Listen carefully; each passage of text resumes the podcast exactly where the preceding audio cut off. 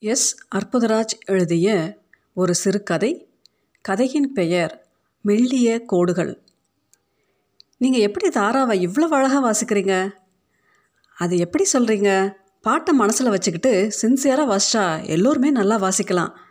இல்லை நீங்கள் தாராவை ஹேண்டில் பண்ணுற விதம் ரொம்ப நல்லா இருக்குது அது ஒன்றும் கஷ்டம் இல்லை. ரெகுலராக பண்ணிகிட்டே இருந்தால் போதும். இதில் எத்தனை கம்பி போடலாம்? ஆறு அல்லது ஏழு கம்பி வரைக்கும் போடலாம். கம்பி போடுறது ரொம்ப கஷ்டமான விவகாரமா? கம்பி போடுறது ஒன்றும் கஷ்டம் இல்லை.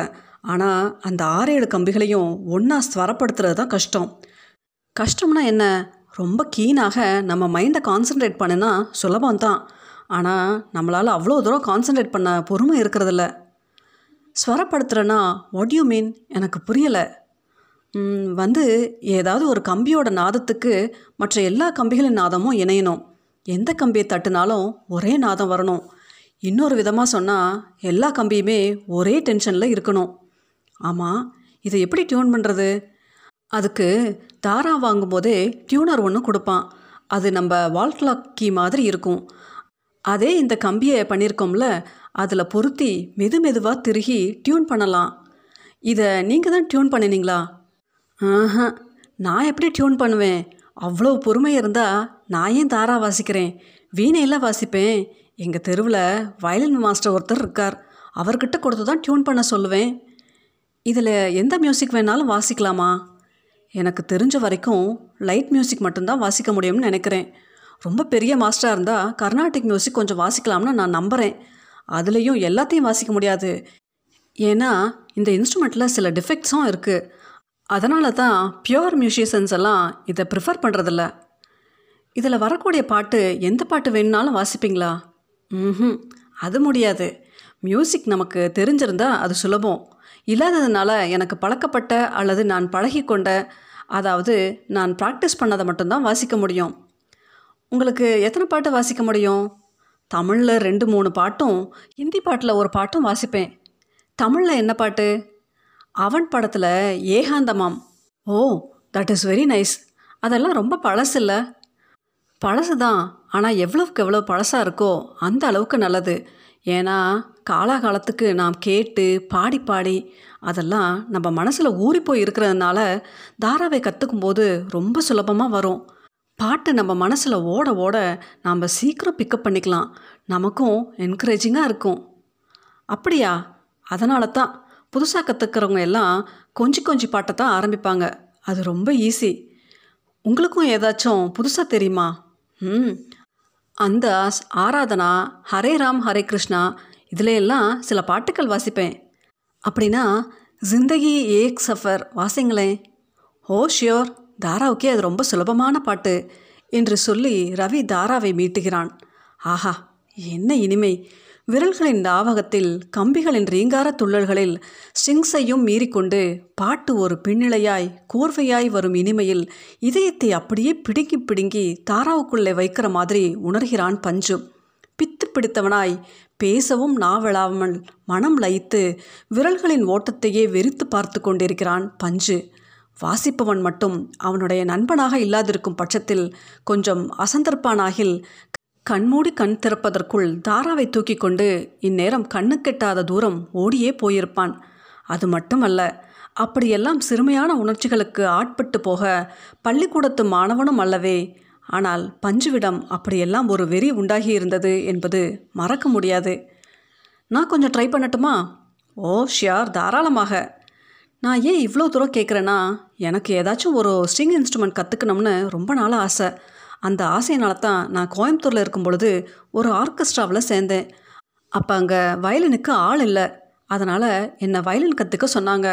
நானும் ரொம்ப எந்தூசியாஸ்டிக்காக செவன்ட்டி ஃபைவ் பக்ஸ் செலவு பண்ணி ஒரு வயலின் வாங்கினேன். என் கூட இன்னொரு நண்பரும் வயலின் வாங்கி கொண்டு வந்தார். ஒரு ரெண்டு மாதம் போல் ரொம்ப இன்ட்ரெஸ்ட்டாக கற்றுக்கிட்டோம் நல்லாவே வந்துச்சு. ஆனால் அதுக்கப்புறம் அன்ஃபார்ச்சுனேட்டாக மாஸ்டர் சரியில்லாத காரணத்தாலையும் வயலினில் ஏற்பட்ட கோளாறு காரணமாகவும் மேற்கொண்டு தொடரவே முடியல. லீவ் இட் அது ரொம்ப அன்பிளசன்ட் கடைசியாக எப்படியோ கஷ்டப்பட்டு வயலினை அறுபது ரூபாய்க்கு விற்றேன் இட்ஸ் போரிங் இல்லை லெட்டஸ் கம் ஹியர் இப்படி பிடிச்சிக்கோங்க. கீழே வைக்காதீங்க. மடியில் வைக்கிறது தான் பெட்டர் ம். நான் நம்பர் சொல்கிறேன் அது மாதிரி ப்ளே பண்ணுங்க. ம் சரி. முதல்ல ஃப்ரீயாக பீட் பண்ணுங்க. பரவாயில்ல இப்போ கவனிங்க. ரெண்டரை இருபத்தொன்று பனிரெண்டு ரெண்டரை. இதை மட்டும் ட்ரை பண்ணுங்க. ரவி சொல்கிறபடி பஞ்சு வாசிக்க முயல்கிறான். ஆனால் அது அவன் நினச்சபடியும் ரவி சொன்ன மாதிரியும் சுலபமாக இல்லை. ஃபிங்கரிங் வந்தால் ஸ்ட்ரைக்ஸ் வரவில்லை. ஸ்ட்ரைக்ஸ் வந்தால் ஃபிங்கரிங் வரவில்லை. இரண்டுமே வர முயற்சித்தாலும் விரல்கள் நழுவி விடுகின்றன. பாட்டின் ராகமே மாறிப்போய் வேறொரு இசையாக வெளிவந்தாலும் அதன் நாதம் மட்டும் இனிமையாக இருந்தது பஞ்சுவுக்கு. பரவாயில்ல நீங்கள் சீக்கிரம் கற்றுக்கலாம் அப்போ நானும் ஒரு தாரா வாங்கி விடட்டுமா? ஓ வாங்கலாமே. அப்போ சரி இந்த மாதம் முடியட்டும். ஒன்றாந்தேதியே ஒரு தாரா வாங்கிடுறேன். ஏன் அது வரைக்கும் நீங்கள் இதிலேயே ட்ரை பண்ணலாமே. Thank you I am very pleased but ஆனால் உங்களுக்கு? நீங்கள் வாசிப்பீங்கல்ல? பரவாயில்ல. அதனால் என்ன? கொஞ்ச நாள் தானே. எனக்கும் கொஞ்சம் சீரியஸ் ஒர்க் இருக்குது எப்படி இருந்தாலும் நான் தானே உங்களுக்கு டீச் பண்ண போகிறேன் இப்போவே நான் போகிறப்பவே இதை எடுத்துக்கிட்டு போய் நைட் உட்காந்து ட்ரை பண்ணி பார்க்குறேன். ஆ பண்ணுங்களேன் நான் வேணும்னா நம்பரெல்லாம் குறித்து தரேன். தட்ஸ் குட் ஆனால் ஒரு விஷயம். பாட்டை நீங்கள் நல்லா மனசில் வச்சுக்கணும். முதல்ல ரொம்ப கஷ்டமாக இருக்கும். போக போக சரியாக போயிடும். அது சரி. இப்போ நாம் போகிற வரைக்கும் உங்களுக்கு தெரிஞ்ச எல்லா பாட்டையுமே வாசிச்சு காட்டுங்களேன். எல்லா பாட்டையுமா மணி எட்டு இருபது. அப்போ இன்னும் கொஞ்சம் நேரம் இருக்குது ஐ கேன் ப்ளே பஞ்சுவிடமிருந்து தாராவை வாங்கி ரவி தனக்கு தெரிந்த எல்லா பாடல்களையும் வாசித்து காட்டுகிறான். ரவி ரொம்பவும் சுவாரஸ்யமாய் வாசிக்க ஆரம்பிக்கிறான்.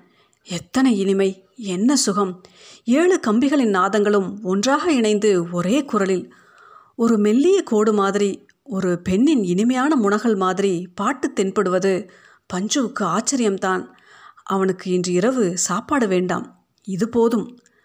வாசித்து கொண்டிருக்கையிலே இரண்டு கம்பிகள் அருந்து விழுகின்றன. அதற்காக பஞ்சு ரொம்பவும் வருத்தப்படுகிறான். பரவாயில்ல இட்ஸ் நத்திங் இதனால் ஒன்றும் பெரிய நஷ்டம் இல்லை. வேறு கம்பி போட்டுக்கலாம்.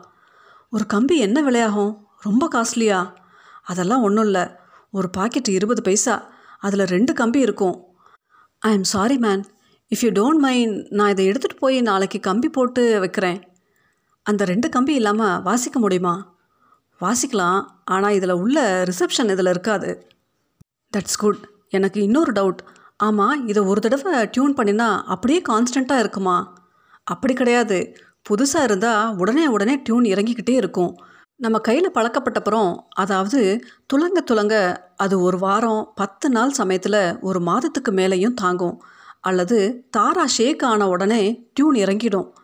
அப்போ நாளைக்கு கம்பி போட்டு வைங்க. ஷியோர் நாளைக்கு நான் வேறு இடத்துக்கு போக வேண்டியிருக்கு. அதனால் சாயங்காலம் நீங்கள் ஆஃபீஸ் முடிஞ்சு வரும்போது அப்படியே நம்ம வீட்டு பக்கம் வாங்க. நான் தரேன் ஆ சரி.